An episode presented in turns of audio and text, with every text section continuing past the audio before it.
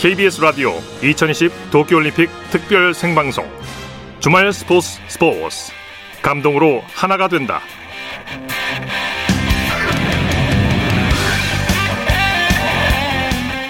여러분 안녕하십니까? 아나운서 이창진입니다. 조금 전에 올림픽 축구 대표팀의 루마니아와의 조별리그 2차전 경기가 시작이 됐는데요. 전반전 경기가 막 끝났습니다. 전반 27분 루마니아 마린 선수의 자책골로 대한민국이 1대 0으로 앞서가고 있습니다. 전반전 기분 좋게 출발했는데요.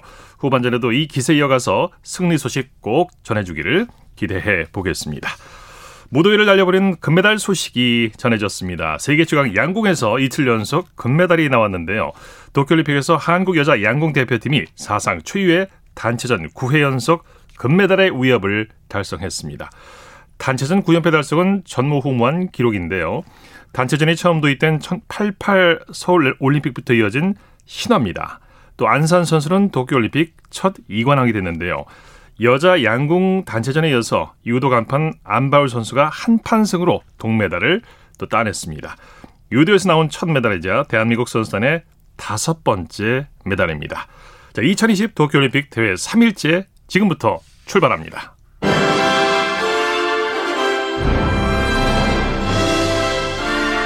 KBS 라디오 스포츠 스포츠. 2020 도쿄올림픽 감동의 순간들. 강채영. 와! 자 9점. 네, 9점이에요. 강채영 네. 9점. 45점 만들어냈습니다. 네. 6점 이상 쏘면 대한민국 금메달. 장민이 쐈습니다. 금메달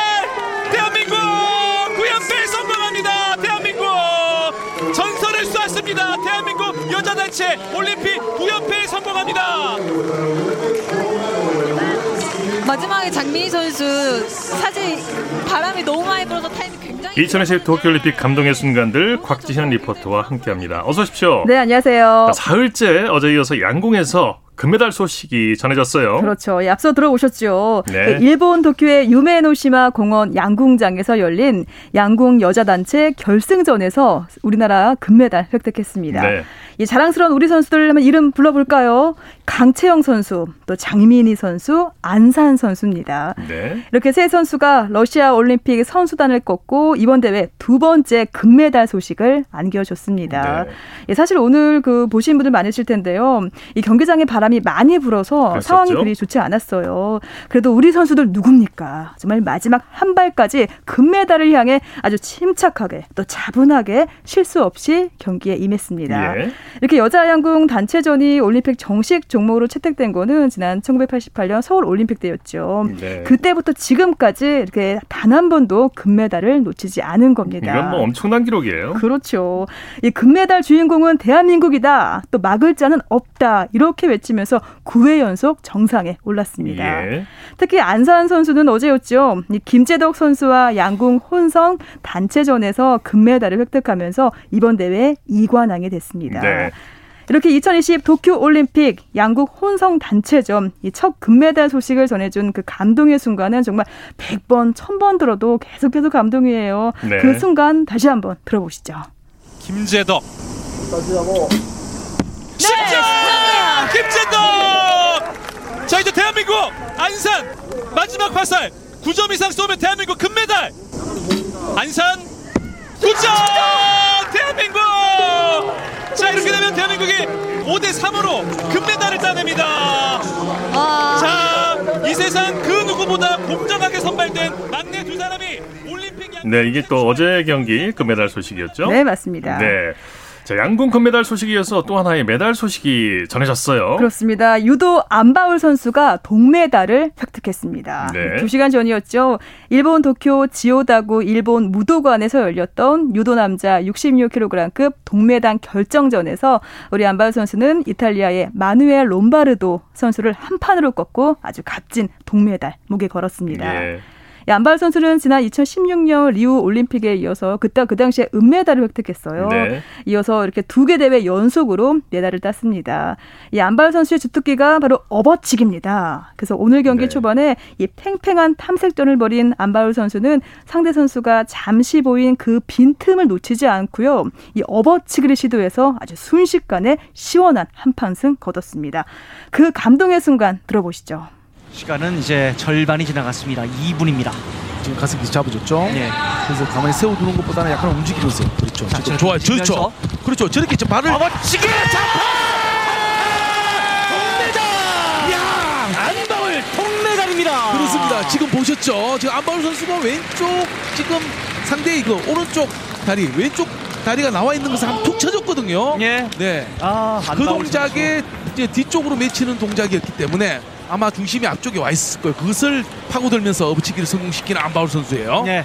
안바울의 어버치기 네, 안바울 선수가 자랑스러운 동메달을 따냈습니다. 우리 선수들의 메달 행진 계속 이어지기를 기대해 보겠습니다. 2020 도쿄올림픽 감동의 순간들 다음 주에 함께 하겠습니다. 곽지연 리포터였습니다. 수고했습니다. 네, 고맙습니다.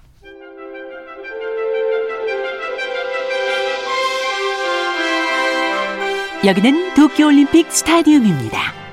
KBS 라디오 스포츠 스포츠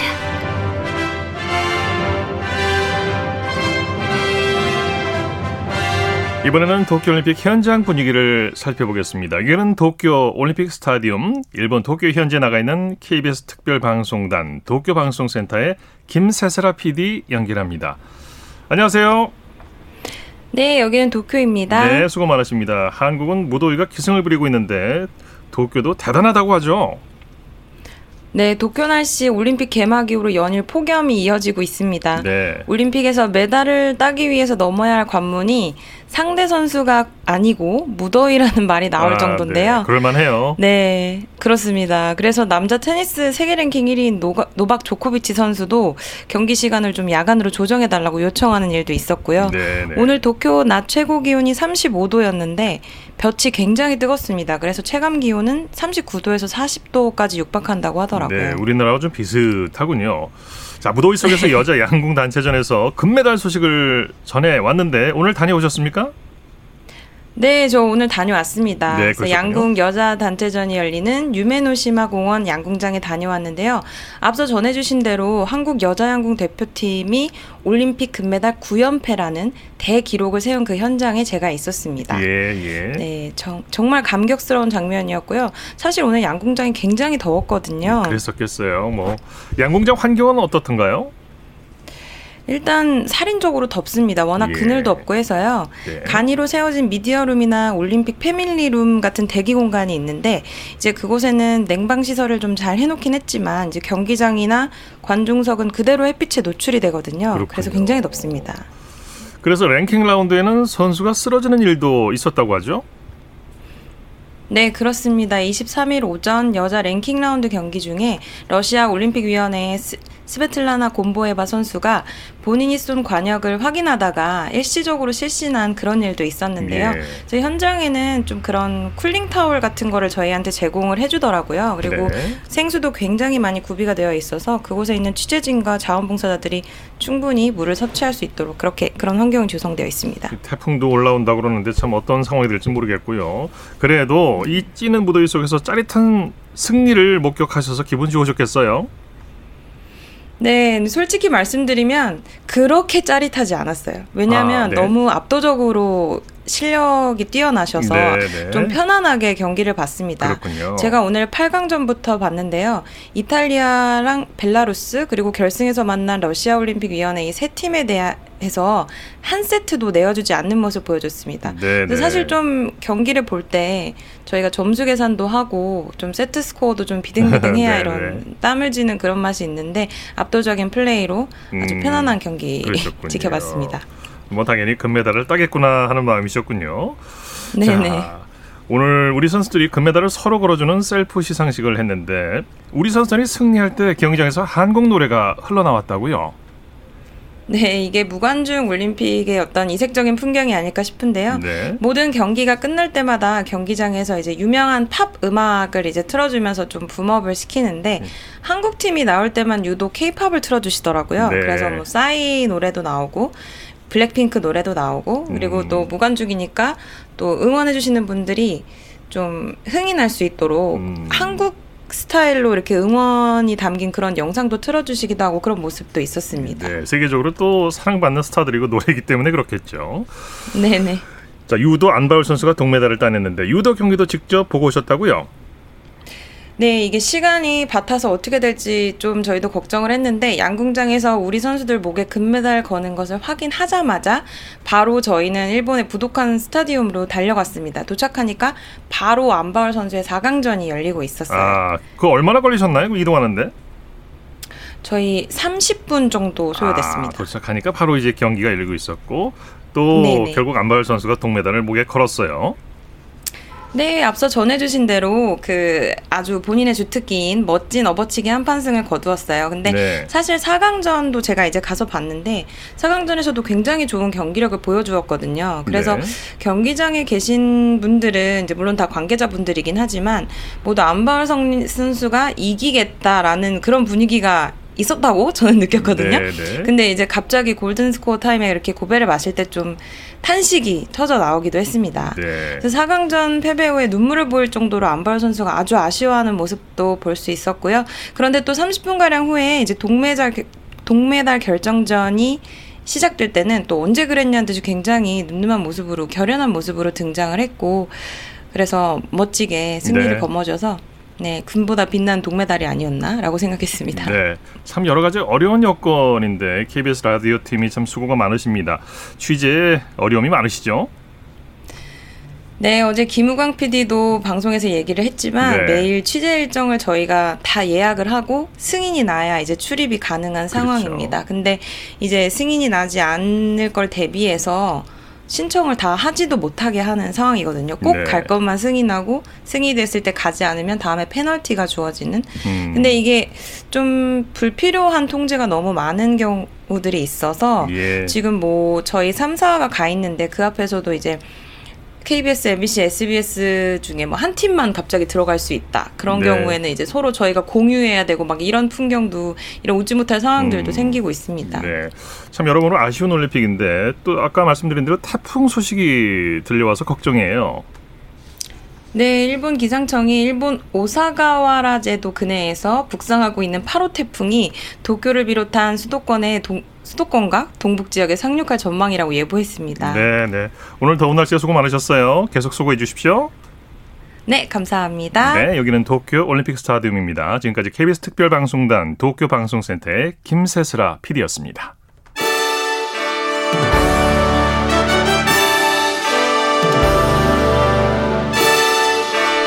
KBS 라디오 스포츠 스포츠 2020 도쿄올림픽 하이라이트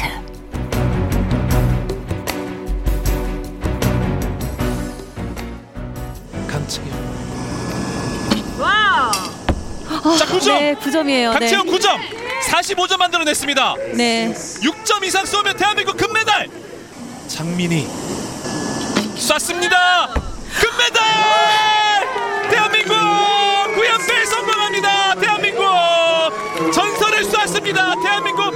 단체 올림픽 9연패 성공합니다. 마지막에 장민희 선수 사실 바람이 너무 많이 불어서 KBS 라디오 2020 도쿄올림픽 특별 생방송 주말 스포츠 스포츠 감동으로 하나가 된다 함께하고 계십니다. 9시 13분 지나고 있습니다. 이어서 우리나라 선수들의 주요 경기 소식 그리고 메달 순위, 경기 일정 등을 총 정리해드리는 2020 도쿄올림픽 하이라이트 시간입니다. 오늘도 대한민국 최고의 스포츠 평론가 두 분 스튜디오에 나오셨습니다. 스포츠 평론가 기영로 씨, 최동호 씨와 함께합니다. 어서 오십시오. 네, 네 안녕하세요. 네. 자, 오늘 기분 좋은 금메달 소식부터 살펴보죠. 여자 양궁 단체전에서 금메달을 땄는데 올림픽 9연패입니다. 역시 여자 양궁이 세계 최강이라는 걸 다시 한번 과시했어요? 예, 만약에 개최국 일본이 뺄 수만 있었다면 양궁을 뺐을 거예요. 네. 그 정도로 이제 금메달이 유력시 됐었고 일본으로서는 우리나라가 이제 넘사벽이겠죠. 네. 네. 뭐 양궁뿐만 아니라 아, 여자 단식 탁구 중국이 구연패하고 있고 수영 홍계영 400m에서 미국이 9연승하고 있어서 지금 10연승을 노리고 있거든요. 네. 우리나라 양궁과 함께 3대 국의 종목이라고 합니다. 네, 네. 그 정도로 한국의 양궁은 올림픽뿐만 아니라 아, 세계에서 가장 알아주는 종목이다. 그리고 다른 나라들, 뭐 네팔이라든지 뭐 프랑스, 다른 나라들도 보면 한국 감독들이 나가서 네. 지도자들이 나가서 그 정도 수준을 올려놓고 있는 거니까 그래도 태권도 같은 종목은 지금 우리가 많이 네, 아쉬운 성적을, 네, 아쉬운 성적을 내고 있는데 양궁은 네. 꿋꿋이 지켜나가고 있습니다. 그렇습니다. 예. 88 서울 올림픽부터 9회 연속 금메달 정말 대단한 기록이죠. 대단하죠. 어, 10년이면 강산이 변한다고 하잖아요. 30년이 강, 넘었어요. 강산이 세 번 변했는데도 네. 정상의 자리를 꿋꿋이 지키고 있습니다. 근데 우리가 네. 흔히 얘기할 때 이 창업보다도 수성이 더 어렵다라고 얘기를 하잖아요. 이제 스포츠에서는 정상의 자리에 올라가는 것도 어렵지만 정상의 자리를 지키는 게 정말 어려운데 그런 면에서 보면 저는 양궁협회 정말 칭찬하고 싶습니다. 네. 보통 이제 스포츠 단체에서 어느 날 갑자기 이제 떠서 음. 부와 명예를 쥐었을 때 그 이후에 정상의 자리에서 분란을 겪고 내려오는 경우가 그런 경우가 태반이죠. 많이 있죠. 네, 근데 네. 이 진짜 그 원칙을 지키는 이 자세 이런 것들은 보면은 뭐 스포츠뿐만이 아니라 이 스포츠가 보여주는 어떤 그 힘, 힘으로 음. 우리 사회에도 많은 그 경종을 울릴 수 있다. 예. 대표적인 사례라고 봅니다. 협회의 지원과 관심, 꾸준한 관심이 없이는 이런 성적을 내기가 힘들죠. 힘들죠. 예. 네. 효자 종목 양궁은 어제 양궁 혼성전에서 금메달을 땄고 또 그 기세를 몰아서 오늘 여자 양궁 단체전에서 금메달을 땄는데 아까 김 PD 얘기대로 단 한 번의 위기도 없이 가볍게 결승에 올랐고 또 러시아와의 결승전에서 압도적인 승리를 거뒀어요. 네. 더구나 단체전에서는 우리가 실수가 적죠 아주. 네. 개인전 같은 경우는 이제 컨디션이 안 좋은 선수가 잘못될 수도 있는데 남자 같은 경우는 이제 실수를 많이 하고 있지 않습니까? 네. 그런데 단체전은 우리가 특히 여자 같은 경우는 특히 여자 양궁 선수들은 우리가 천부적으로 이제 공간 인지 능력이 뛰어나다고 해요. 네네. 그런 것 때문에 뭐 골프, 양궁 이런 종목들을 우리가 좀 강하다고 하고 거기다가 선수 발굴도 양궁 옆에서 체계적으로 잘 하고 있고 예. 특히 예, 이 올림픽이라든지 이런 선발 선발할 때 완벽하게 최고 선수를 아주 여러 차례 선발을 거쳐서 이제 하거든요. 그러니까 음. 아, 우리나라 국가대표 되는 게 올림픽 메달 따는 것보다 어렵다는 게 정말이에요. 그렇죠. 네. 그건 뭐 하는 소리가 아니라 그거는 확실합니다. 네. 그 정도로 한국 선수들이 만약에 양궁장에 나가면 딴 선, 딴 나라 선수들은 그야말로 긴장하고 벌벌 떨 정도로 네. 자기 능력을 다 발휘하지 못해요. 주눅이 들 것 같아요. 예, 주눅이 들어요. 네, 이게 네. 이제 과거에 쿠바 복싱이 좀 그랬었고, 네, 네, 네. 어, 하여튼 그 우리나라 양궁은 완벽하게 지금 세계를 대표하고 있다 이렇게 보면 될 것 같습니다. 네. 예. 안산 선수는 벌써 이관왕인데 네. 개인전도 남아 있지 않습니까? 개인전 라이벌이 이제 우리나라 언니들이에요. 그래서 이제 어, 다른 나라 선수보다 오히려 우리나라 선수끼리 메달을 다툴 것 같아서 안산 선수의 라이벌도 그 언니들 강채영, 장민희 이 언니 들이 되지 않을까 저는 그렇게 보고 있습니다. 네. 네. 자, 여자 양궁 단체전 금메달에 이어서 조금 전에 전해드린 대로 안바울 선수가 귀중한 동메달을 추가했어요. 예, 그렇습니다. 이 안바울 선수가 이 이번에 이 도쿄올림픽에서 금메달에 대한 의지가 정말 대단했었거든요. 네. 왜냐하면 그 2016년 리오 올림픽에서 은메달을 따냈습니다. 그래서 이번에는 메달의 색깔을 바꿔보겠다는 의지가 강했는데 준결승전에서 패했지만 이 패자 어, 결정전, 이 동메달 결정전에 진출해서 이탈리아 선수를 업어치기 한판 승으로 이기고 아주 귀중한 동메달을 따냈습니다. 네. 이 동메달 따내고 난 직후에 엎드려서 좀 눈물 흘리는 그런 자세가 나와서 아 이번에 정말 노력을 많이 했고 준비를 많이 음. 했구나라는 느낌도 받기도 했지만 네. 리오 올림픽 은메달에 이어서 이 도쿄 올림픽 동메달인데 이 동메달도 얼마나 대단한 겁니까? 그렇죠. 충분히 네. 고생했고 우리 온 국민이 다 알아주니까 음. 선전했다라는 말씀 좀 전해드리고 싶네요. 네, 네. 그렇지만 박다솔 선수는 아쉽게 메달을 따내지 못했어요. 아, 예, 좀 기대를 네. 했었고요. 네. 어, 초반에 경기하는 모습은 좀 야무진 모습이 나왔었거든요. 네, 네. 그런데 좀, 어, 이 갖고 있었던 실력, 이 기량을 제대로 펼치지 못한 것 같아서 좀 아쉬움이 남았죠. 네 네. 자, 양궁 혼성팀 김재덕 안산 선수가 첫 올림픽 출전해서 금메달을 땄는데요. 김재덕과 안산 선수처럼 올해 처음으로 올림픽에 출전한 선수들이 또 있죠. 아유, 엄청 많죠. 네. 대표적인 게 이제 양궁의 강채영 언니도 음. 5년 전에 선발전에서 아깝게 예, 4위를 하면서 실패했는데 4년 만에 5년 만에 이번에 언니가 돼서 이제 출전하고 있고요. 예. 체조의 여서정 선수 영철 어, 은메달리스트의 네. 딸이기도 하죠. 네. 태권도의 정준 선수도 동메달 땄습니다만 처음 출전했었고 또 탁구의 신유빈 선수 뭐 지금 중학교 졸업하고 실업팀에 바로 가지 않았습니까? 예. 손흥민 선수처럼 그 종목에 올인하고 있는 거죠. 네. 뭐 학벌 같은 거 전혀 따지지 않고 오늘 좋은 성적을 좋은 기록을 냈던 황선우 선수, 수영 이런 선수도 그렇고 클라이밍의 서채영 같은 선수, 하여튼 그 첫 올림픽에 출전하는 선수가 4년이 아니라 이번에 5년 만에 하기 때문에 더욱 더 많습니다. 네네. 반면에 이번 도쿄올림픽이 마지막 올림픽인 선수들도 있죠? 네. 배구의 김연경 선수, 뭐 태권도 아마 이대훈 선수도 이번에 마지막이 될 것 같고요. 네. 펜싱의 전희숙 선수, 어 정말 백전노장인데 아깝게 에, 탈락하고 말았습니다만은 레슬링의 유한수, 사격의 진정호, 양궁의 오진혁 같은 선수도 이번에 마지막 올림픽이 될 가능성이 높습니다. 네. 자, 축구 경기가 지금 우리나라가 조별리그 대한 루마니아와의 2차전을 치르고 있는데 지금 2대 0으로 앞서고 있는데요. 전반전 27분에 루마니아의 자책골로 1대 0으로 앞서고 있었다가 이제 후반전이 이제 17분이 지나고 있는데 이동경 선수가 골을 집어넣었어요. 자, 2대 0으로 지금 대한민국이 루마니아를 앞서고 있습니다. 자, 그럼 여기서 일본 도쿄에서 취재 중인 중앙일보의 박린 기자 전화 연결해서 자세한 이야기 들어보도록 하겠습니다. 수고 많으십니다. 아, 네, 안녕하세요. 네, 지금 경기장에 계시죠? 아, 네, 제가 그 현재 그 일주일째 지금 도쿄에서 올림픽 취재 중에 있고요. 아, 경기장 못 아, 들어간다고 했죠, 취재진이? 아, 네, 사실 아, 그 오늘 사실 네네네. 오늘 그 가시마에서 열릴 그 루마니아와의 그 조별리그 2차전 취재를 좀 가려고 했었는데 네네네. 어, 워낙 좀 양궁이 핫하다 보니까 도쿄에서 좀 양궁을 취재하고요. 현재는 그 아, 미디어 센터에서 지금 축구를 예, 좀 보고 있는 상황입니다. 미디어 센터에 네. 계시군요. 지금 스튜디오에 스포츠평론가 기영로 최동호 선생 네, 두분 나와 계십니다. 인사 나누시죠? 네, 안녕하세요. 아, 네. 예, 고생 안녕하세요. 많습니다. 네. 아, 네, 안녕하세요. 뭐 전화로도 저 원래 취재할 때도 많이 좀 연락을 드린 두 분인데 또 전화로 또 이렇게 인사를 하게 돼서 또 반갑습니다. 네, 네 반갑습니다. 자, 후반 10분에 이동경 선수 왼발 슛으로 지금 2대 0으로 앞서가고 있는데요.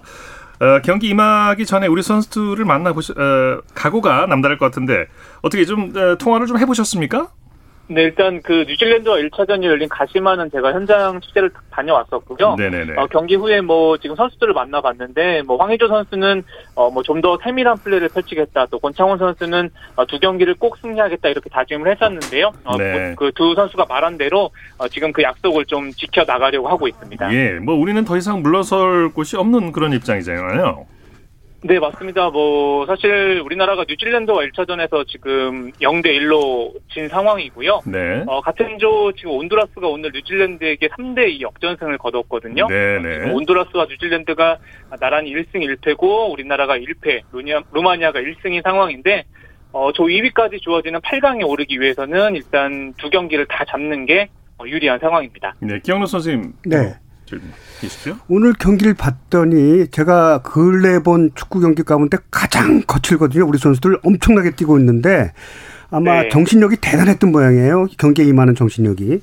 맞습니다. 뭐 정확히 지적을 해주신 게 사실 오늘 지면은 거의 탈락이 확정될 수도 있는 상황이거든요. 네. 그래서 어, 말씀하신 대로 뭐 중앙수비 박지수 선수도 정말 몸을 던지면서 어, 그렇게 정말 투지 넘치게 좀 나오고 있고요. 뭐 그렇게 두드리다 보니까 전반 27분에 어, 루마니아 또 마린 선수가 또 우리 이동준 선수가 올린 크로스를 걷어내려다가 자책골로 또 연결이 됐고 또 후반전에도 계속 문을 두드리다가 후반 4, 후반 14분에 이동경 선수의 중거리 슛이 뭐 상대 선수 맞고 엄원상 선수 맞고 들어가면서 현재 어, 후반 중반까지 2대 0으로 앞서 있는 상황입니다. 네. 네, 김학범 감독이 이강인 권창훈 선수를 전반전에 뺐잖아요. 네. 예, 그리고 이동 어, 그리고 빠른 선수들을 엄원상이라든지 집어넣는데 그 전략이 맞아 들어가고 있다고 봅니까?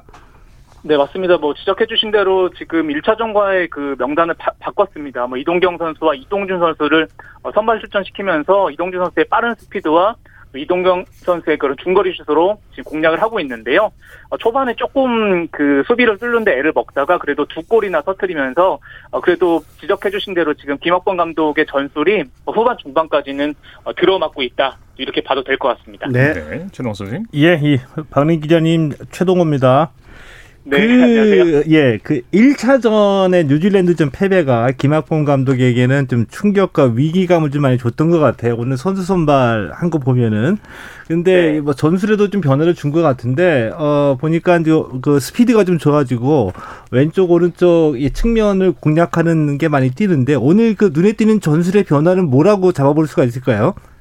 네, 맞습니다. 사실 뭐, 뉴질랜드와 1차전에서는 어, 우리가 그 상대가 지금 5백으로 내려서는 걸 예측을 못하면서 정말 말 그대로 제대로 해보지도 못하고 0대 1로 충격적인 패배를 당했거든요. 예. 어, 김학광 감독도 그 1차전을 되돌아보고 또 상대국 전술을 또 그런 살피면서 어, 말씀하신 대로 좀 스피드로 좀 공략하려는 전술로 나온 것 같습니다. 그래서 이동준 선수가 측면을 계속 그 공략을 하면서 또 자책골도 이끌어냈고요. 예. 어, 그리고 사실 전반 후반 후반 전반 그 추가 시간에 상대 선수가 한 명이 퇴장을 당했습니다. 지금 네. 경고누적으로 어. 한 명이 나가게 되면서 지금 우리가 수적 열, 수적 우세를 또 지키고 있거든요. 네, 네. 그러다 보니까 후반 시작과 함께 정승원 선수를 빼고 공격적인 또 권창훈 선수를 넣으면서 계속해서 어, 추가 득점을 그렇군요. 노리면서 어, 다득점을 또 지금 노리고 있는 상황입니다. 그렇군요. 지금 현재 후반 22분이 지나가고 있는데요. 대한민국이 여전히 루마니아를 2대 0으로 앞서가고 있습니다. 수적 그 우세까지 있으니까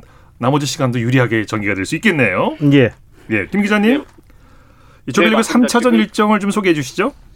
네, 우선은 뭐 먼저 지적을 해 주신 대로 지금 지금 오늘 우리가 이기게 되면 네 팀 모두 다 1승 1패가 되거든요. 네네. 어, 그럴 경우에는 골득실과 다득점을 따지기 때문에 어, 아. 어, 일단은 우리는 그 남은 시간에 최대한 그 골을 넣는 게 중요한 상황이고요. 네. 그리고 지금 3차전 일정은 지금 28일에 그 요코하마에서 우리나라가 마지막으로 온두라스와 어, 최종전을 가질 예정입니다. 일단 네. 오늘 경기가 이대로 끝나게 되면 그 네팀 다 1승 1패가 되기 때문에 그러네요. 정말 그 세화를 걸어야 되는 어, 그런 경기가 될 것 같고요. 어, 네. 어, 요코하마에서는 제가 또 취재 신청을 해놨기 때문에 네, 네. 어, 가게 되면 또 소식을 좀 전해드릴 수 있었으면 좋겠습니다. 네, 경기가 얼마 남지 않았는데 우리 선수들 끝까지 최선을 다해주길 기대하겠습니다. 오늘 말씀 감사합니다. 고맙습니다. 네. 고맙습니다. 네, 감사합니다. 지금까지 일본 도쿄의 중앙일보의 박린 기자였습니다.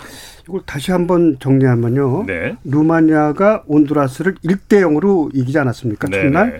우리가 뉴질랜드한테 0대 1로 졌고 온두라스가 오늘 경기에서 뉴질랜드를 3대 2로 꺾었어요. 참 경우의 수가 복잡해질 수가 있어요. 근데 한 골 차요, 다. 네네. 그래서 만약에 우리가 루마니아를 두 골 차 이상으로 이기게 되면은 다 같이 1승씩만 올리고 있습니다만 우리가 유리해지는 거죠. 골득실에서. 그리고 온두라스 팀 우리가 5년 전에 리우 때 8강전에서 0대 1로 졌죠. 네네. 그때 아마 8대 2 정도, 7대 3 정도의 우세한 경기를 했으면서도 음. 한골 이번 뉴질랜드전 비슷해요.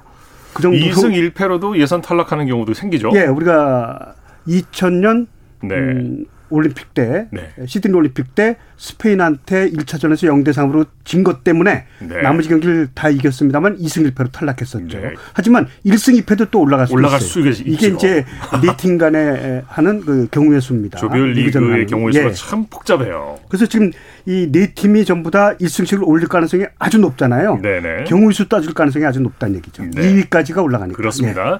자, 지금 후반 24분이 흘러가고 있는데 아직도 2대 어, 0으로 대한민국이 앞서가고 있는 상황입니다. KBS 라디오 2020 도쿄올림픽 특별 생방송 주말 스포츠 스포츠 감동으로 하나가 된다 스포츠 평론가 기영로 최동호 씨와 함께 도쿄올림픽 하이라이트 정리해드리고 있습니다.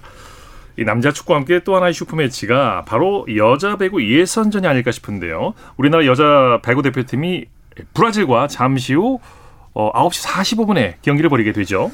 어, 예, 그렇습니다. 이 브라질과 여자 배구 대표팀이 이 1차전을 벌이 만나 만나게 됐거든요. 예.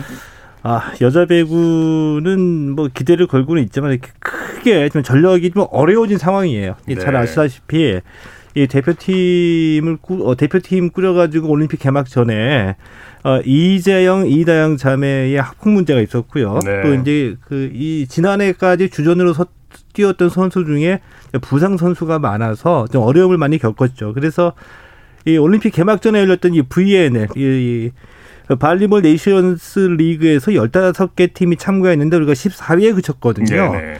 근데 오히려 이때의 경험이 조직력을 강화하는 데는 도움이 됐다라고 보는데 우리 여자 배구 대표팀의 성적을 가늠할 수 있는 가장 중요한 키워드는 무엇이냐? 어, 주전 세트였던 이대영 선수의 공백을 어떻게 메꿔낼 네. 것인가. 이 염혜선 선수하고 안혜진 선수가 좀 활약을 해줘야 되겠고요. 네. 또뭐 물론 이제 김연경 선수가 있지만 레프트에서 또 한 명의 선수가 필요한데 이재영 선수의 공백을 지금 이소영 선수한테 기대를 걸고 있거든요. 네, 네. 이소영 선수, 염혜선 선수가 이 어, 이재영 자매의 공백을 얼마만큼 메꿔 주느냐에 따라서 어, 이 대표팀의 그 경기력에 큰 차이가 있을 것 같습니다. 네.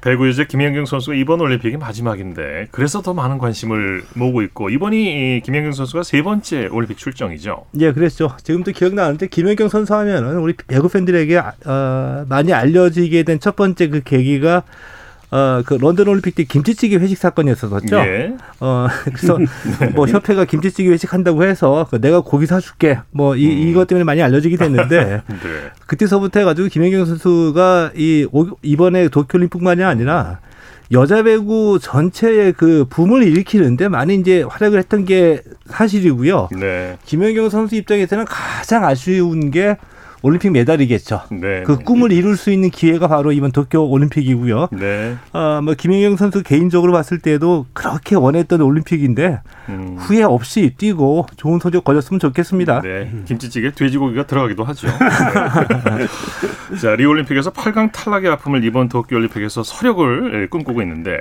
김연경 선수가 지난해 V리그로 유턴한 이유도 도쿄 올림픽을 준비하기 위해서였죠. 그렇죠. 사실상. 어, 김만경 선수의 마지막 꿈도 올림픽 메달일 겁니다. 네. 그래서 이번 도쿄올림픽에도 어, 마지막 댄스라고도 또 하죠. 네. 그래서 이제 마지막 도전을 하고 있는데 객관적인 전력을 이자영, 이다영 자매가 뛰었어도 4강이 좀 어렵지 않을까 할 정도인데 네. 두 선수가 빠지면서 사실상 전력이 많이 떨어진 건 사실이에요. 그렇죠. 그래서 지금 조별리그도 과연 통과할 수 있느냐.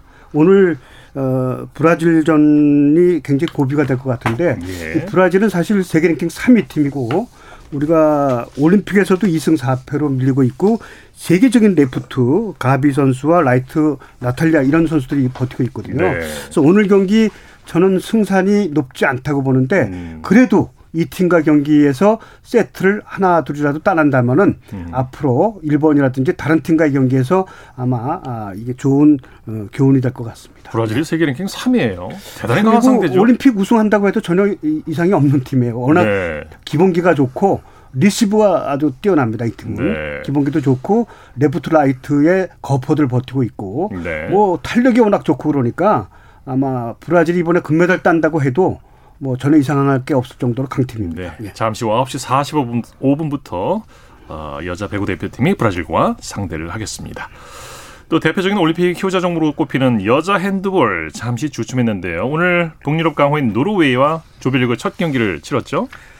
예, 노르웨이전에서 여자 대표팀이 첫 경기였었는데 아쉽게 좀 패배를 당했습니다. 예. 예. 뭐 여자 핸드볼 하면 우리가 매번 그 올림픽 올 때마다 우선승 얘기를 하자, 하잖아요. 예. 그만큼 어, 이 선수들 입장에서는 조금 불만이 있을 수도 있어요. 뭐냐 하면 우생순의 얘기가 어려운 환경을 딛고서 이 선수들의 노력으로 좋은 성과를 냈다는 뜻이죠. 네. 근데 그게 언제적 얘기인데 아직까지도 우생순이라는 건 아직까지도 어렵다는 얘기잖아요. 그 얘기가 네, 사실은.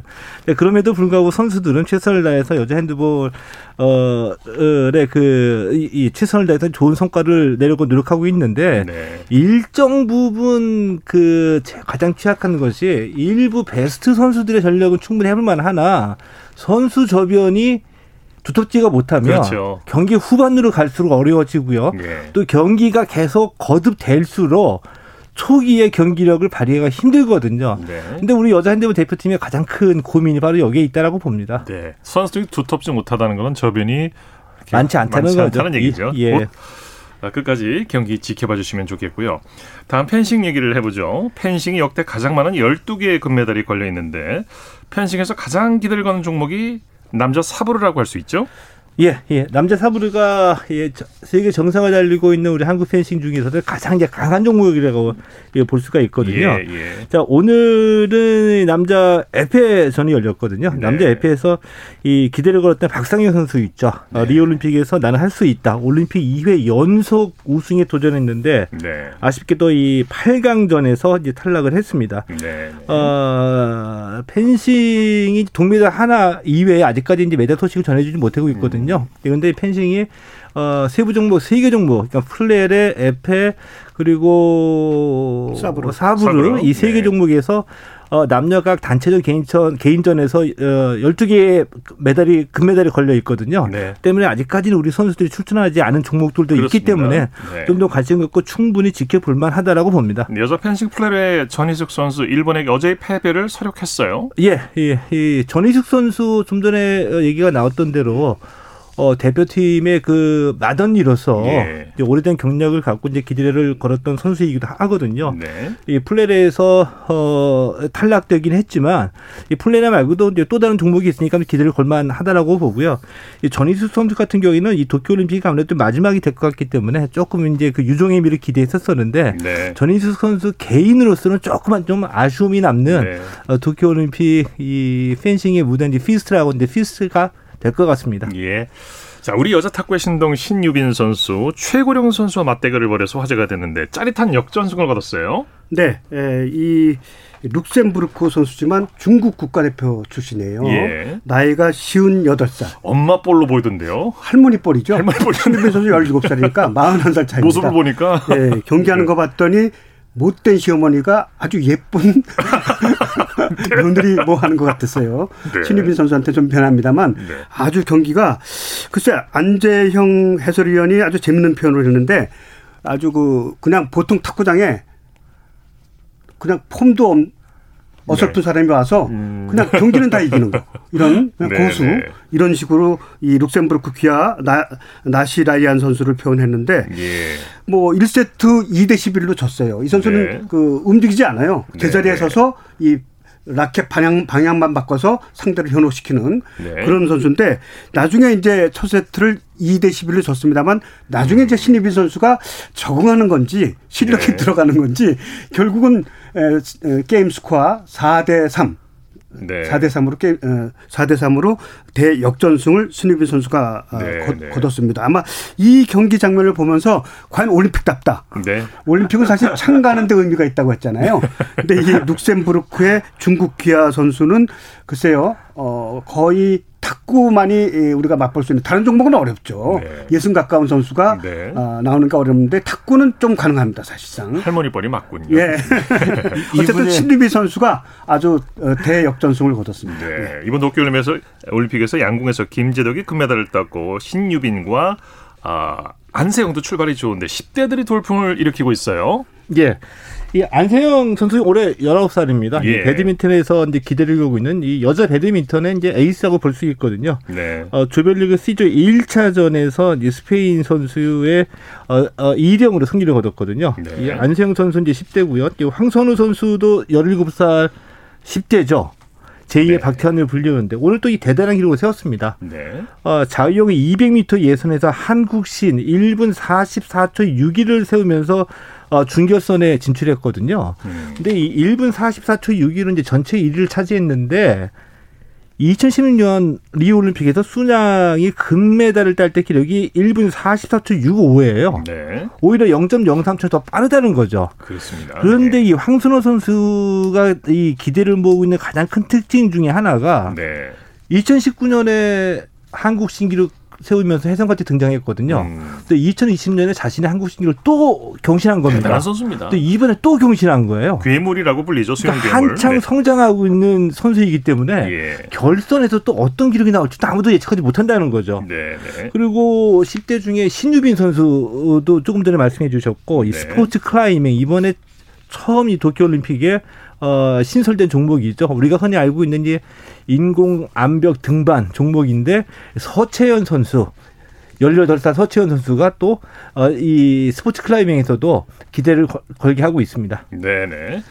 자, 우리나라, 아, 오늘 메달 현황 순위를 한번 살펴보죠. 예. 김영로 선생님.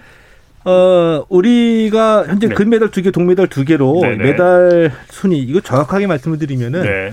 이 IOC는 메달 순위를 발표하지는 않거든요. 이 음. 언론사에서 메달 순위를 집계해서 발표하는데 우리는 금메달 기준으로 합니다. 네. 금메달 기준, 으로한 메달 순위에서 우리가 4위에 올라 있고요. 네. 1위가 현재 중국입니다. 중국이 금메달 5개, 일본이 4개, 미국이 2개, 우리나라가 2개인데 네. 초반에 아시아 3국 한중일이 다 들어가 있고요. 미국이 초반에 예상보다 조금 이제 부진하네요. 네, 네. 우리나라 페이스는 괜찮은 걸까요, 정도면? 어떻게 보세요? 조금은 부진한 거죠. 왜냐하면 골든데이 때 두 개 정도는 땄어야 되는데 태권도에서 좀 어제 아쉽고. 예 태권도에서 좀 부진한데 네. 이 태권도는 양궁처럼 우리가 네. 완벽하게 대표하지 못하는 게 음. 이게 사실 다리 운동이거든요. 네. 근데 우리가 유럽 선수라든지 이, 이 미국 선수들보다 다리가 좀 짧습니다. 네. 전반적으로. 네. 그러니까 앞으로도 아마 태권도는 많이 양궁처럼 완벽하게 세계를 대표하지는 못할 거예요. 네. 점점. 네. 두 분 오늘 말씀 감사드리고 다음 주 토요일 시간에 또 뵙도록 하겠습니다. 2020 도쿄올림픽 하이라이트 스포츠 평론가 기영노 최동호 씨와 함께했습니다. 고맙습니다. 네, 고맙습니다.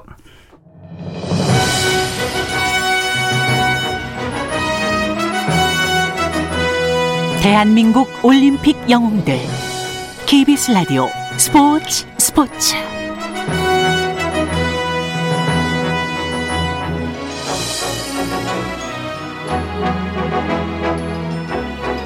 마라톤 손기정 선수의 금메달을 시작으로 역대 올림픽에서 대한민국을 빛낸 우리 선수들의 발자취를 자리와 함께 돌아보는 대한민국 올림픽 영웅들 시간입니다. 정수진 리포터와 함께합니다. 어서 오십시오. 네, 안녕하세요. 오늘 어떤 영웅을 소개해 주시겠습니까? 네, 어제 소개해드렸던 손기정 선수가 한국인 최초로 금메달을 딴 분이라면 오늘은 태극기가 올라가고 애국가를 들을 수 있었던 대한민국 최초의 올림픽 금메달리스트를 소개해 드리겠습니다. 예, 누군지 알 것 같습니다. 네, 1976년 몬트리올 올림픽 레슬링에서 금메달을 획득한 양정모 선수인데요.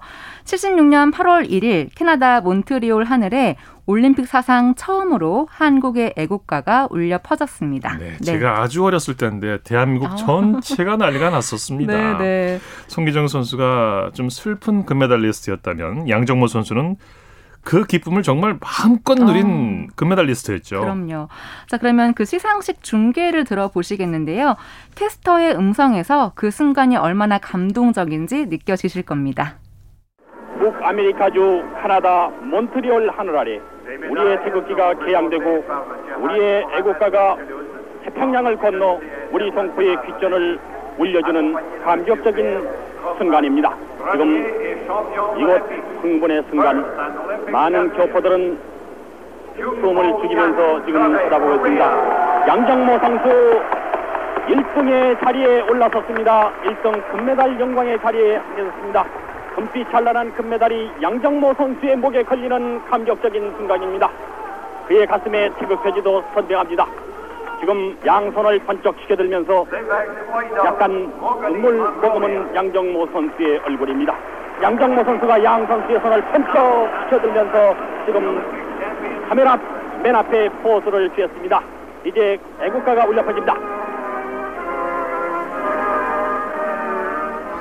당시 그 올림픽 시상 때 맨 위에 서 있는 느낌이 어땠을까요? 아, 네. 지금은 이제 올림픽에서 이제 자주 금메달도 나오고 음. 그렇습니다만 그 당시에는 처음이잖아요. 굉장히 어려운 상황이었고 네. 첫 메달 물론 이제 송기정 선수가 메달을 땄습니다만 네. 국적 대한민국 국적으로는 처음이었죠. 그렇죠. 우리 양정모 선수가 그 74년 테헤란 아시안 게임에서 금메달을 땄고 75년 민스크 세계 선수권에서 동메달을 차지했는데요. 이 두 대회에서 동시에 만난 상대가 몽골의 오이도프라는 선수입니다. 네. 그 당시 최강으로 꼽혔던 선수였는데요.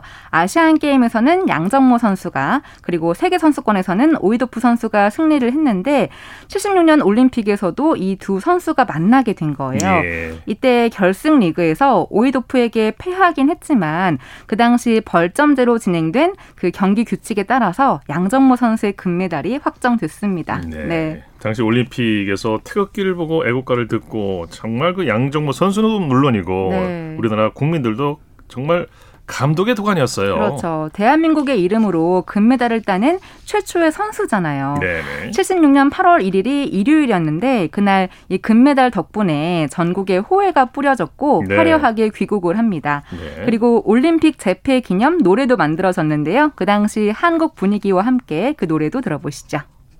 첫 금메달이었기 때문에 그 김포 공항에서부터 그 열광적인 환영을 받았습니다. 특히 그 시청 앞 광장에서는 그 많은 군중들이 모여서 그 열렬한 그 성원을 환영을 해 주셨기 때문에 더욱더 그 기억에 남습니다. 1976년 7월 31일 하호 9시 43분 한국 스포츠가 올림픽 무대에 태극기를 앞세우고 출전한 지 28년 만에 처음으로 금메달의 꿈을 성취시킨 순간이다. 바로 몬트리올 올림픽 레슬링의 양정모다. 당시 국내 매스컴들은 긴급 뉴스와 호외로 양정모의 올림픽 참가 사상 첫 금메달 소식을 알렸다. 76년 당시 동아방송에서는 전영우 작사, 김학송 작곡으로 몬트리올 올림픽 재패 기념 노래가 만들어져서 인기 가수 김상희 씨가 부르기도 했다. 태극기 휘날린다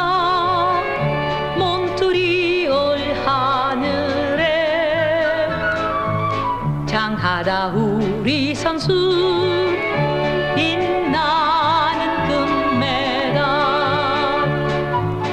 아이고 당시 흑백 TV 시절인데 동네 주민들이 모여서 그 감격을 함께 이렇게 느꼈던 그 모습이 저도 기억이 나요. 네, 장하다 우리 선수라는 가사가 나왔잖아요. 네. 그때 76년 올림픽 때 한국 성적이 금메달 1개, 은메달 1개, 동메달 4개로 사상 최고의 성적을 올린 거기 때문에 네. 카 퍼레이드도 했고요. 또 올림픽이 끝나고 난 후에는 선수단과 단장이 다 모여서 공식 인터뷰를 하는 자리도 있었습니다. 예. 이때 당연히 양정모 선수의 금메달이 화제가 됐고요.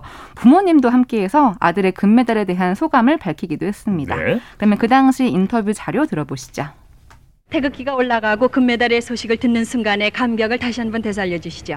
대한민국 국민이면 다 기뻐하는 거는 정안이 치고 네. 저 자신은 그 태극기가 올라가면서 애국가가 울려 퍼질 때는 어, 그 우리 선수 레슬링 선수들이 전부 다 눈물을 흘리고 근흥팔 회장님 회장님과 김택수 회장님도 같이 부둥켜 알고 우는 순간은 네. 그 순간이 행복한 순간이면서도 그 추억에 남는 순간이라고 생각합니다. 양정모 선수의 부모님들 지금 나오셨습니다.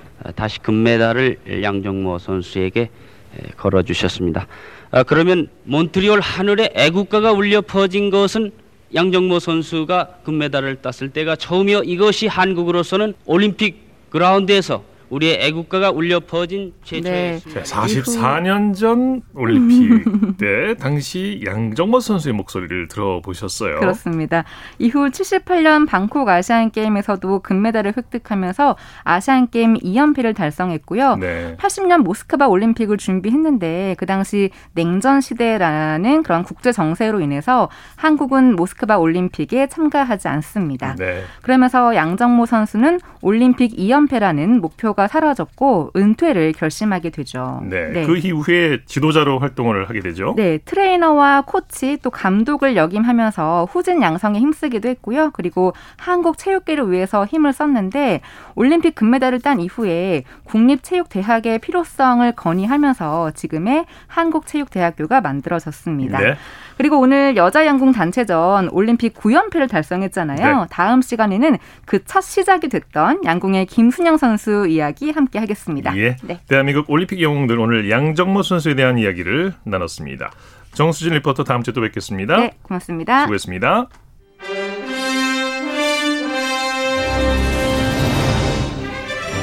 KBS 라디오 스포츠 스포츠 2020 도쿄올림픽 와이드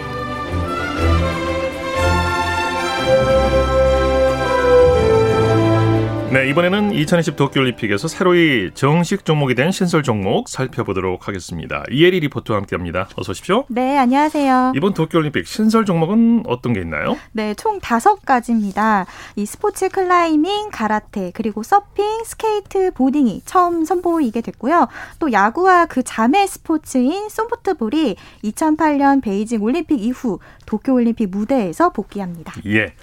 자, 이번 도쿄올림픽에서 신설된 스포츠 클라이밍 우리나라의 서채현 선수와 천종원 선수가 첫 메달에 도전하죠? 네, 맞습니다. 우리나라는 볼더링 최강자 천종원 선수와 그리고 2019년 여자부 리드 랭킹 1위 서채현 선수가 출전하는데요. 이 스포츠 클라이밍은 리드와 볼더링, 스피드 이렇게 세 개 세부 종목 합산 점수로 결정됩니다. 예. 여기서 남녀 국가대표 천종원 선수와 그리고 서채현 선수의 도쿄올림픽 임하는 각오 함께 들어보시죠. 아시안 게임에서도 그렇게 큰 확신은 없었지만 이뤄낸 것처럼 올림픽도 충분히 이뤄낼 수 있다고 생각합니다. 처음 된 만큼 이제 큰 무대에 나가서 좀 책임감도 느껴지는 것 같고 더 열심히 해서 좋은 모습 보여드리고 싶습니다. 한국 스포츠 클라이밍 화이팅! 네, 우리나라 선수들이 출전하는 스포츠 클라이밍 경기 일정은 어떻게 됩니까? 네, 천종원 선수가 출전하는 남자 콤바인 예선은 스피드부터 진행되고요. 8월 3일 화요일 오후 5시부터 경기가 펼쳐집니다. 네네. 또 서채현 선수가 출전하는 여자 콤바인 예선은 8월 4일 수요일 오후 5시부터 열리는데 역시 스피드부터 진행됩니다. 네, 그리고 일본 전통 무술 가라데에는 박희준 선수가 출전하죠? 네, 우리나라 유일하게 박희준 선수가 가타 종목으로 출전합니다. 예. 네, 박 선수는 2018년 자카르타 팔렘방 아시안 게임 가라테 가타 종목 에서 우리나라의 유일한 메달인 동메달을 안긴 만큼 이번 도쿄에서도 가타 종목의 메달 기대해 볼 만한데요. 네. 이 가라테는 태권도에서 선수가 1대 1로 겨루는 대련에 해당하는 구미테와 품새에 해당하는 가타 이렇게 나뉘게 됩니다. 그렇군요. 이 박희준 선수가 출전하는 가타 경기는 다음 달 8월 6일 금요일 오전 10시부터 도쿄 무도관에서 열립니다. 네. 또 신설 종목인 스케이트보드, 서핑은 어떤 식으로 경기가 진행됩니까? 네, 스케이트보딩은 오늘 KBS 1TV에서도 중계를 했는데요. 네. 스케이트보딩을 타고 이 하강, 회전, 묘기를 선보이고요. 또 이어서 서핑은 일본 서핑 쪽의 서핑 쪽의 성지로 불리는 지바현의 쓰리가사키 해변에서 열리는데 예. 한 선수당 30분 동안 최대 25번의 파도를 탈 수 있습니다. 이 종목만큼은 정말 더위를 못 느끼겠습니다. 네, 그러니까요. 시원하게. 네.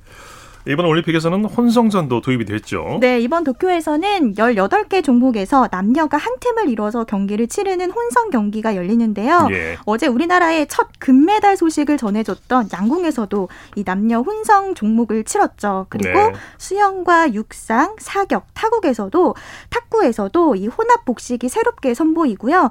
유도에서도 혼성 단체전, 또 트라이애슬론, 이 철인 3종의 혼성 단체 계주도 이번 올림픽에서 처음 만나게 됩니다. 네. 이 도쿄올림픽 사상 첫 출전하는 종목들, 새 역사를 우리나라 선수들이 장식해 주길 기대해 보겠고요.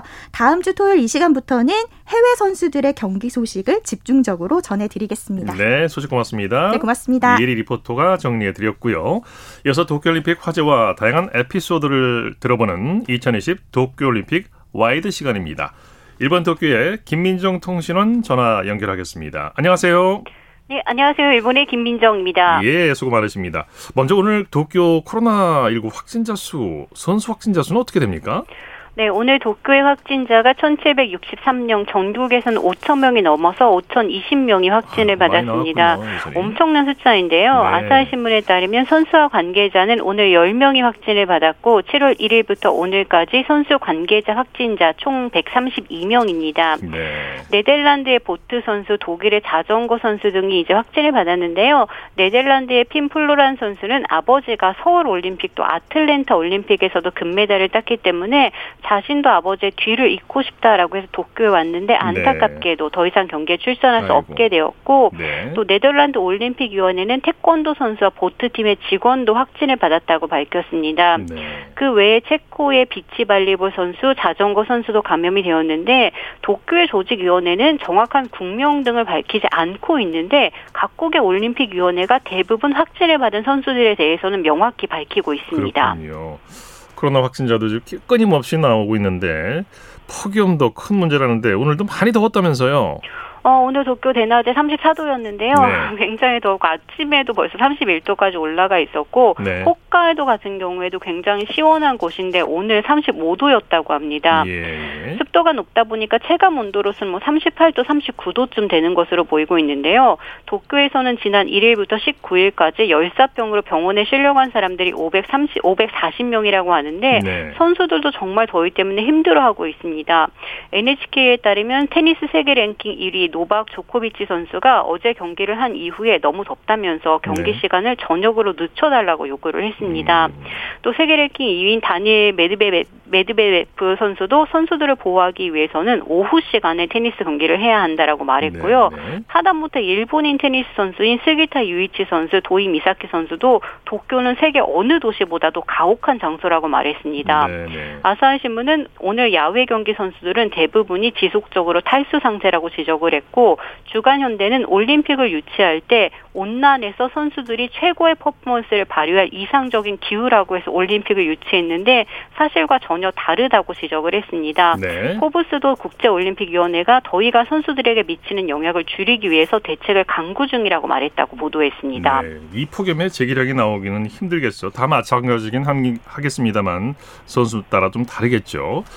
자, 그리고 선수들이 경기에서 인종차별 철폐 포즈를 취하고 있다고요?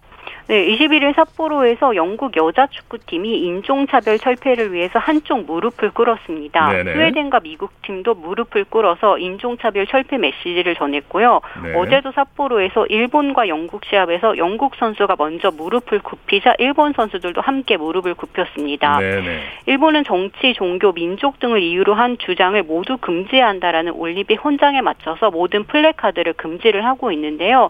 하지만 이러한 인종차별 인종 철폐를 위한 주장도 정치적으로 금지가 되어야 하는지가 이번 올림픽의 하나의 과제로 등장했습니다. 네. 그런가 하면 올림픽에서 어, 인종차별과 인권 문제가 나왔다는데 어떤 소식인지요?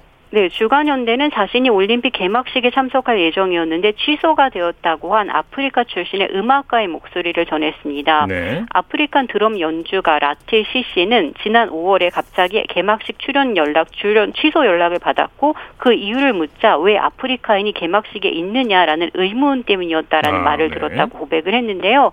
이번에 자신이 음악을 연주하는 부분에는 일본인의 탭댄스가 들어갔다고 밝혔습니다. 네, 네. 도쿄 조직위원회는 여기에 대해서는 공식적인 구체적인 입장을 밝히지 않고 있는데 한편 고향에 돌아가지 않고 일본에서 일하고 싶다라는 편지를 남기고 사라진 우간다 선수가 나고야에서 발견이 되었고 음. 이후 시부야 경찰서에 있다가 난민 신청을 하고 싶다고 했지만 우간다 선수단 단장과 면회한 후 우간다로 귀국을 결정하고 결국 우간다로 돌아갔습니다. 네. 그런데 난민을 지원하는 변호사들은 경찰이 변호사의 면담을 일절 허가하지 않고 바로 우간다 대사관에 넘긴 것은 인권 문제라고 지적했습니다. 네.